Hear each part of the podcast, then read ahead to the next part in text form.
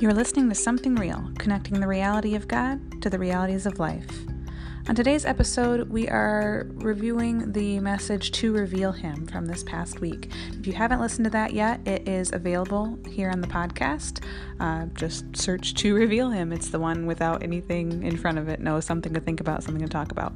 But this is something to talk about, and we're discussing not only what was brought up in that message, but we're answering a couple questions, a couple I had.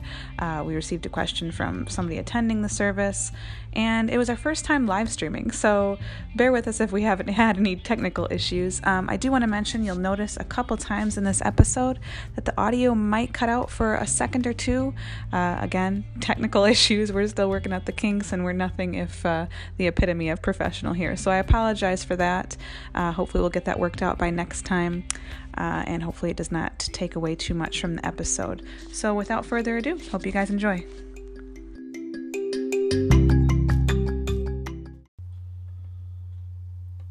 So we are diving into what we talked about last week on Sunday. Indeed we are. The message was called To Reveal Him. We kind of teased it a little bit on Friday, but if you want to, do your thing and give a little quick summary of that, that would be a good way to kick us off.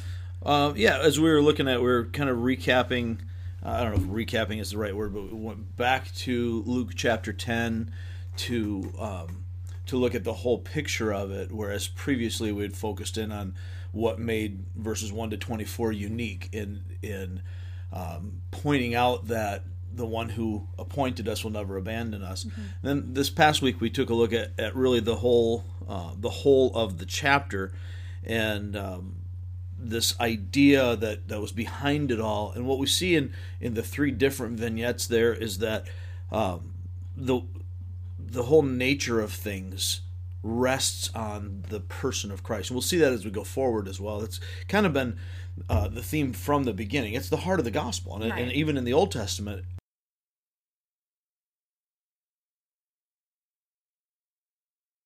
last week was that those who belong to Christ are driven by the reality of Christ. And so there were really three areas that we looked at and kind of borrowed sort of the framing of it from Warren Wiersbe's commentary on Luke.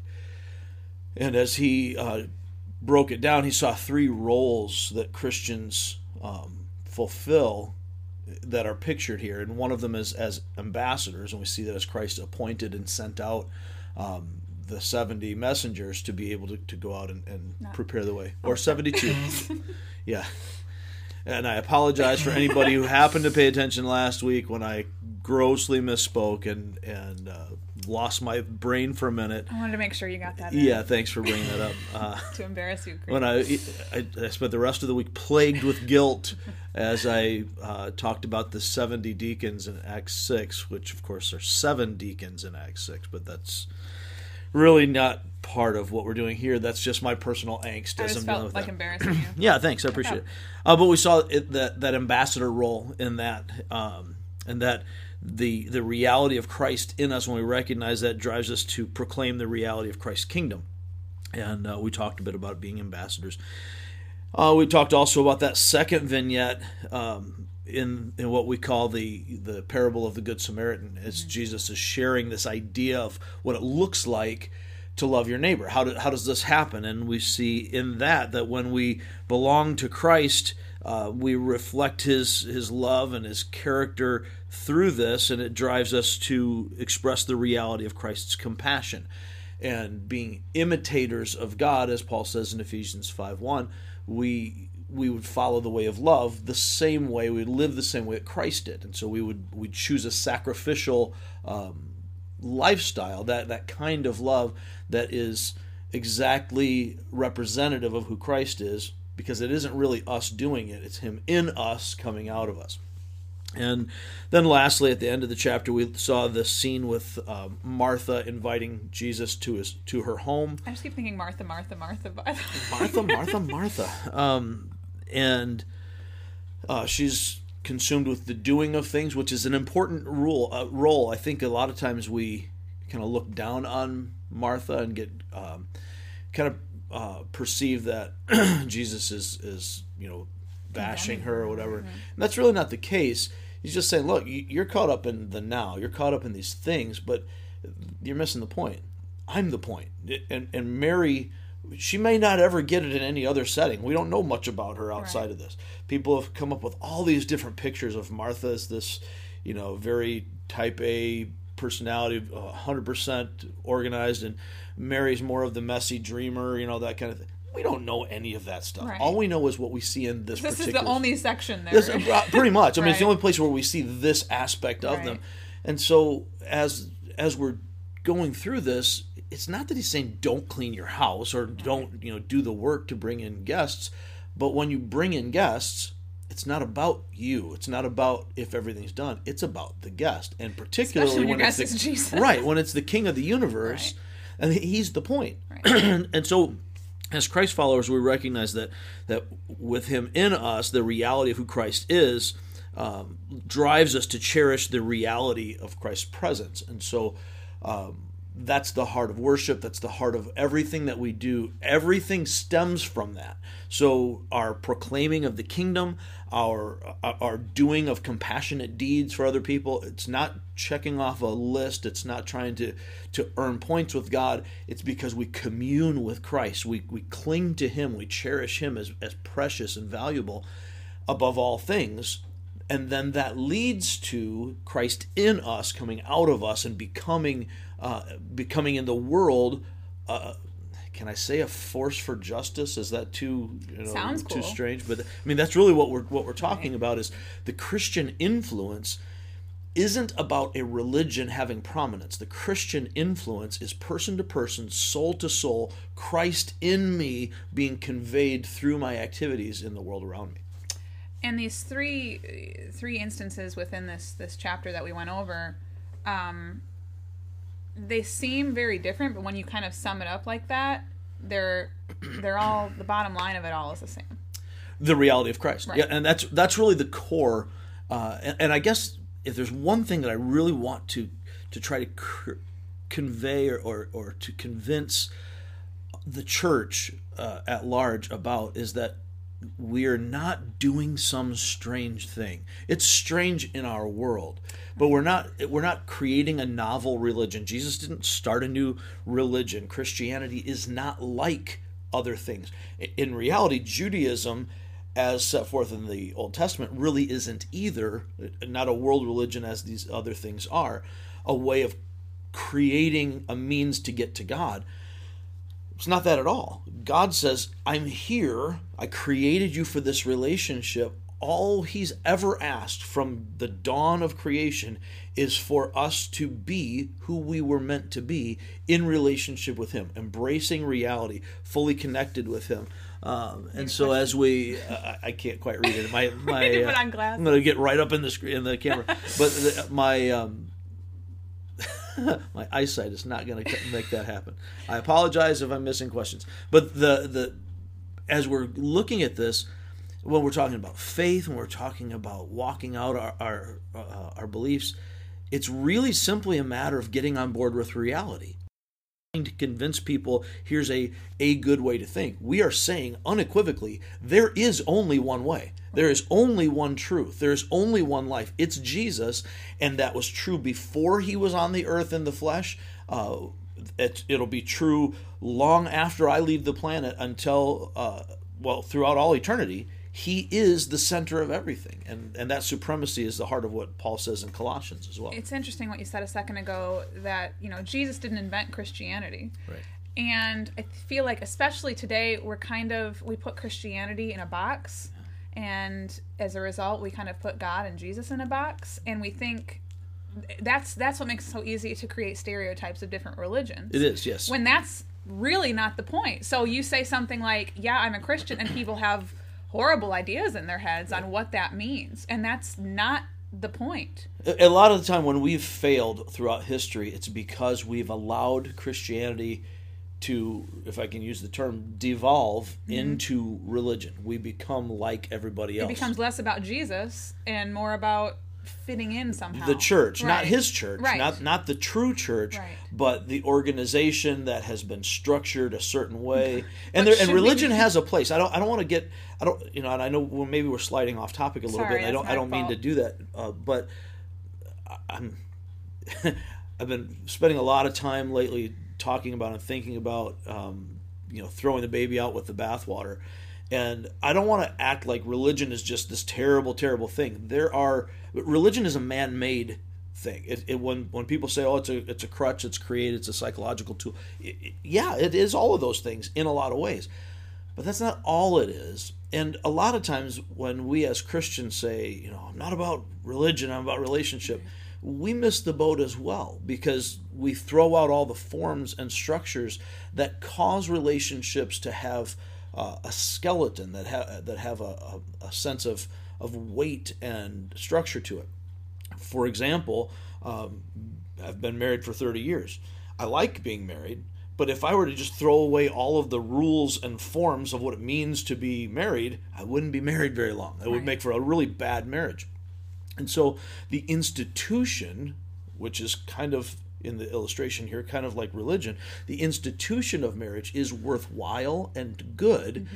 and the state sanctions it and everything else. But that's not what's at the heart of your marriage. It's not. Right. I don't care whether the state recognizes my marriage or not. Mm-hmm. I am married because I've taken a vow before God, before His people, and that authority matters more. The state is the state, and I'm happy to do that, but my primary commitment to my wife, to my family, to society is not through the government, but through the church. The church is, and this is a whole other subject we'll have to do some other time, the church is the central unit in society. Family is first, right. Then church. Then long after that, civil government. But the church really does, contrary, I sent you a thing about Chris Pratt and Ellen Page, right. Contrary to might have to do an episode on that sometime. Contrary to Pratt's statement, the church is supposed to define us because we are in Christ. We are the body of Christ together, and it all fits together. But anyway, I've gone way off topic. I don't think that's that off topic, because the church has gone. The church is off base in some areas, and it's when you True. See these stories in this chapter. It's getting back to the heart of what really matters. And we have a tendency then to say, well, the church is off base, it's messed up. And I don't mean that in like a flippant way. We see famous pastors that we like and follow and admire, and they end up sinning or blowing and getting fired. James McDonald this week. Right. Or we see things like the Southern Baptist Convention, sex abuse, things that have happened over the last 20 years, more than that, but studied over 20 years, the Catholic Church and so on. And we get into labeling these things, and then we just, forget about it. The church is bad. Throw away church. I got Jesus. I don't need church. Yeah. But that is exactly the opposite. That's what the devil wants us to do. Right. The church was commanded and instituted, created and designed by Jesus, by the Lord Himself. And so when we get away from that, thinking we can just do things on our own, we have this maverick Christianity. That's not biblical. Right. It's never been. God deals with His people both individually and corporately. So He's called us to community. And when we see things that are wrong in the church, when we see, I'm just noticing how far off topic we are, but this is all my fault. As we see things that are wrong in the church, the answer isn't to bail on the church. The answer is to fix it, to reform it, to bring it back to what the Scripture says in a usable, contextualized, appropriately contextualized form that is in keeping with the authority of the Bible. And far too often we throw the baby out with the bathwater, and we swing that pendulum from no church discipline to excessive legalism back to no church discipline, and we go through this whole thing of God loves everybody. Well, yes and no. It depends on what you mean by love. So we've distorted the whole concept of God's love into this thing that basically means God has no rules. God, it's okay. There are no rules. Put your shirt on. There's one rule. But we all can recognize that would never work in any other context. Why do we think that at the heart of reality would be anarchy, when we recognize that anarchy can never work in any setting. That doesn't happen. Even in nature, animals have their own hierarchies because of the fact that anarchy never functions. So if we have no rules on the road out here, if you've ever been to a country that doesn't have driving rules, you can see the chaos that ensues. And usually it has to be a small country where people drive like 25 miles an hour, right, and hopefully you get through. And, you know, you have a bunch of fender benders, but people don't die as much. Right. But out here, even in a tiny town like Three Oaks, where we have one stoplight, we literally have one stoplight for anybody who's not from Three Oaks, you still have to obey the stoplight, right, or it doesn't function. Right. You can't just throw it away because, well, that guy didn't stop at the red light. Oh, that's it. Forget right. about it. I right. quit. You know, we do that with the church. Yeah. We act like God, you know, because somebody we care about has a particular lifestyle or a particular sinful bent that might be different than my sinful bent, it's suddenly the rules just don't matter anymore. It's not about rules that are made up. That's where we get into religion. It's about the basic functioning of reality in the universe. And God has brought us to that place to where we're able to see it. He's revealed himself to us specifically in his word, generally in creation. And only we as humans twist our way away from that. The rest of creation follows it, except where sin has caused it to be cursed and fallen because we messed it up. So anyway. I've got a good segue here. Go. Let's talk about rules, because in the story of the Good Samaritan, Jesus brings up that story because he's being asked, you know, what is the most important rule, essentially? Yeah. What is the most important commandment? And then he goes into that story. And we actually had a question from your son, Gabe, which I thought was, I had a similar question. He tells the story of the Good Samaritan. Mm-hmm. But previously, when he's sending out the 70/72 people, one of his instructions is not to get distracted along the way as you're going to these homes, as right. you're doing what you're supposed to be doing. So these two... Yeah, don't stop and greet people right. and so on. You know, and like you mentioned on Sunday, you know, don't be rude. Don't just, you know, ignore people. But don't get distracted. So with that in mind, I guess I'm just wondering, you know, what... Or you know, Gabe's question, what's the line there? You yeah. know, because these two stories almost seem like a contradiction. Yeah, that's a really good thing for us to look at, because... we do get confused. And I don't know that... There's a part of me that wants to say, I don't know if everybody has always been as confused by this as we are today. But then you look at the story itself, and you're talking about people who are confused by this. You know, you got a priest who's like, hey, I got a job to do. I got to get to the temple. Sorry, I'm going to keep going. Mm-hmm. And again, people spin this parable into all kinds of ways that Jesus didn't describe. Jesus gives these parables in a short, deliberate form that doesn't give a lot of details, because he doesn't want a lot of details. If he wanted details, right. he'd give them to us. So we turn it into, well, the priest was thinking this, and he's doing. We don't know. We just know the priest has a job to do. What was going on in his mind, we're not told. But he walks by on the other side of the road. The Levite has a job to do. Both of these people are religious men who know the Word of God, who know that's their job, is to know the Word of God. So they understand what the commands are.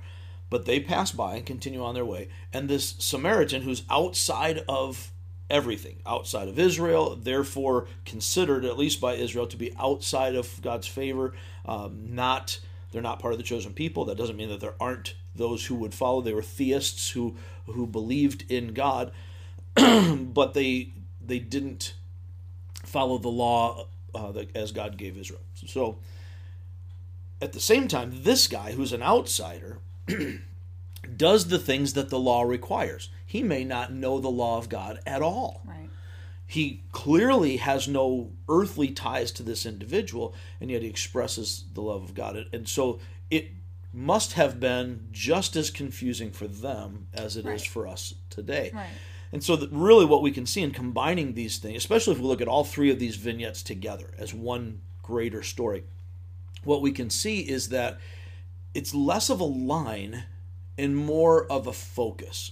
Okay. So if my focus is on doing exactly that single command in two parts, love the Lord your God with all your everything, and love your neighbor as yourself, then what I see in that is that stopping to help that person, whether it's that individual or whatever the situation is, it's not even that it's more important than my mission. It is my mission. So as I'm going to prepare the way for the Lord, if I'm going to proclaim the gospel, I can't proclaim the gospel unless my heart is broken for people. So the nature of love is I want people who are going to hell not to go to hell. I can't love anybody and it'd be cool if I'm going to hell. Mm-hmm. So that's like as opposite of love as you can get. So if you're going about your business, as Jesus is saying, you go, take your team, go find these homes, proclaim the kingdom. And at the same time, I don't see this guy on the side of the street as part of that, as part of my mission, right? Then I've missed the boat.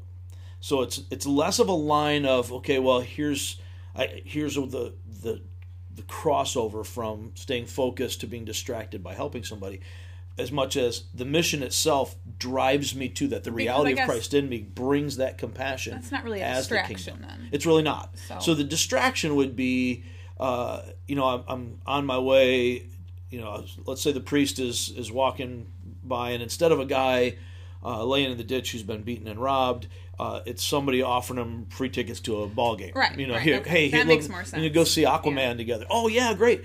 Not that there's anything wrong with entertainment. I like. I'm itching to see Aquaman. It was, Anyhow, yes, I'm late. I get it.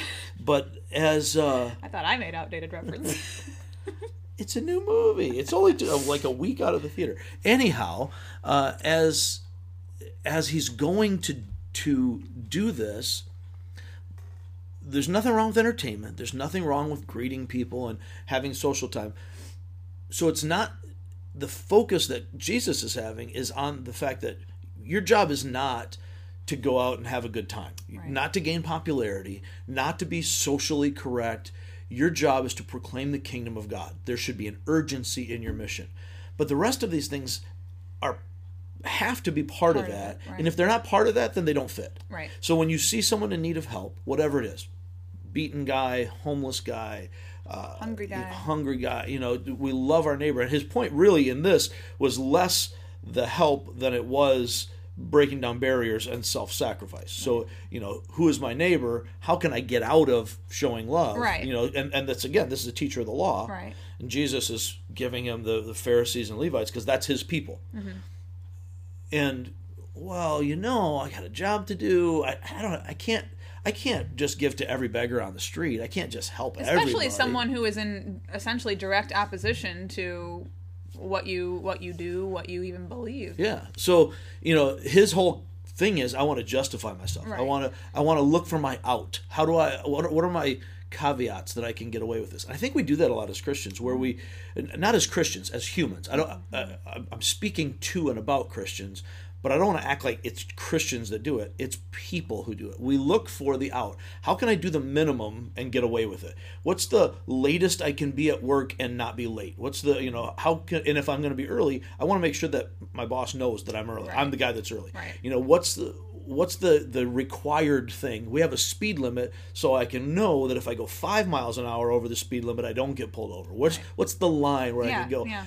And Jesus is saying, shatter the lines. Focus your energies on the kingdom. Everything we do, everything has to be kingdom work. Now, I was just listening to I don't know if it's a sermon, but a message from David Platt talking about that we're not all missionaries. There's a specific calling to being a missionary, and that's super true. But nonetheless, everything that we do has to remain in this focused mission while we're here. It can't always be with the same intensity. We're not wired that way. That's not how we work. But if we ever lose sight of the fact that Christ is the center, then we won't take care of the needs of people. We won't work for social justice. We won't sacrifice. We won't put ourselves in an inconvenient spot without seeking our own glory, our own motives in it. So if we are Christ followers, we need to be and this is where the three vignettes really capture some things for us. We need to be passionate about missions. We need to be passionate about personal evangelism. I think all of this is wrapped up in the first part of Luke 10. We need to be passionate about personal evangelism because I'm embracing the reality of Christ. And the reality of Christ and the kingdom being near means specifically get right or get left. You're going to either embrace Christ and understand that he is offering you hope, or you're going to get run over by the wrath of God. There is nothing in between. There are no options. There are no good people. So if I don't tell my loved ones that Jesus is the only way, my loved ones will go to hell. And if I don't, if I get it, if I understand that reality, then I don't really have an option. I just mentally and emotionally, I don't really have an option. What could motivate you more than that? And so then beyond that, Christians need to have a passion for the global mission. Jesus sent us out in Matthew 28 to go and make disciples of all nations. Well, I can't be in all nations, but we can, and we need to be passionate about it. So if I'm not going to the unreached people groups, the people in Three Oaks, the people in the United States of America in 2019 have had access to the scriptures in ways that nobody in the history of the world ever has. Mm-hmm. So if people don't get saved here, you know, I need to take responsibility for telling them about it. But it's not that they haven't had opportunities. Right. But there are still people around the world who don't get that. They don't have access to the internet or the Bible. That's crazy to think about. They've never heard of Jesus, or if they have heard of Jesus, they haven't heard of Jesus the way we understand him in the scriptures because they haven't seen that. So we need to have a passion for those people as well who may otherwise never have a chance. I don't think we often think about that because we think, oh, it's the 21st century. Everybody has access to everything, but that's just not the reality. There are, I was going to say countless, but they have a count. There are a whole lot of languages, people groups who don't even have the Bible translated into their language. Yeah. So they can't understand it unless someone goes and tells them.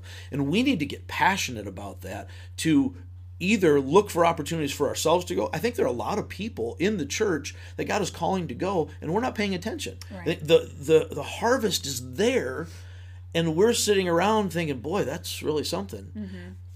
And sometimes we're even praying, and I say praying with my little scare quotes because the reality is it really praying if we're not passionate enough to do something about it? Right. But we'll say, I'll pray for the Lord to send laborers for the harvest, send workers into the field, while we're sitting on our hands doing nothing. Right. And if we're not going to be passionate enough to say, you know what, I don't need, you know, I'm going to reduce my cable package, or I'm going to get rid of television, or I'm going to give up an extra cup of coffee this week so that I can put that money into missions so that I can help fund the missions around the world. Or to say, you know what, I'm going to take a vacation anyway. Instead of taking a vacation for me, mm-hmm. maybe I take that week or 2 weeks or whatever, and I'm going to go serve someplace. I'm going to go try to help support a mission that is going to be able to take the gospel where other people wouldn't, you know, where we wouldn't see that. And so I think that's a really big deal. The other thing, as we look at this idea of love and service, if we're going to express Christ's compassion because of that reality, when we begin to really grasp that every person, no matter how wicked, no matter how seemingly innocent, all created exactly in the image of God, every one of us to the same degree. It's not like Ted Bundy is. I don't know who remembers Ted Bundy, but it's popular again.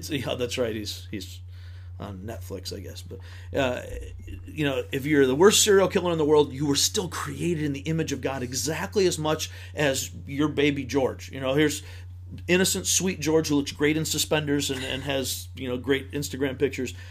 Ted Bundy is created in the image of God in the exact same way, and when we get that, then we begin to see, like Jesus saw, we'll see later in Luke 11, that Jesus saw Jerusalem where they killed the prophets, and he's weeping. He's like, what is going on here? You're made for more.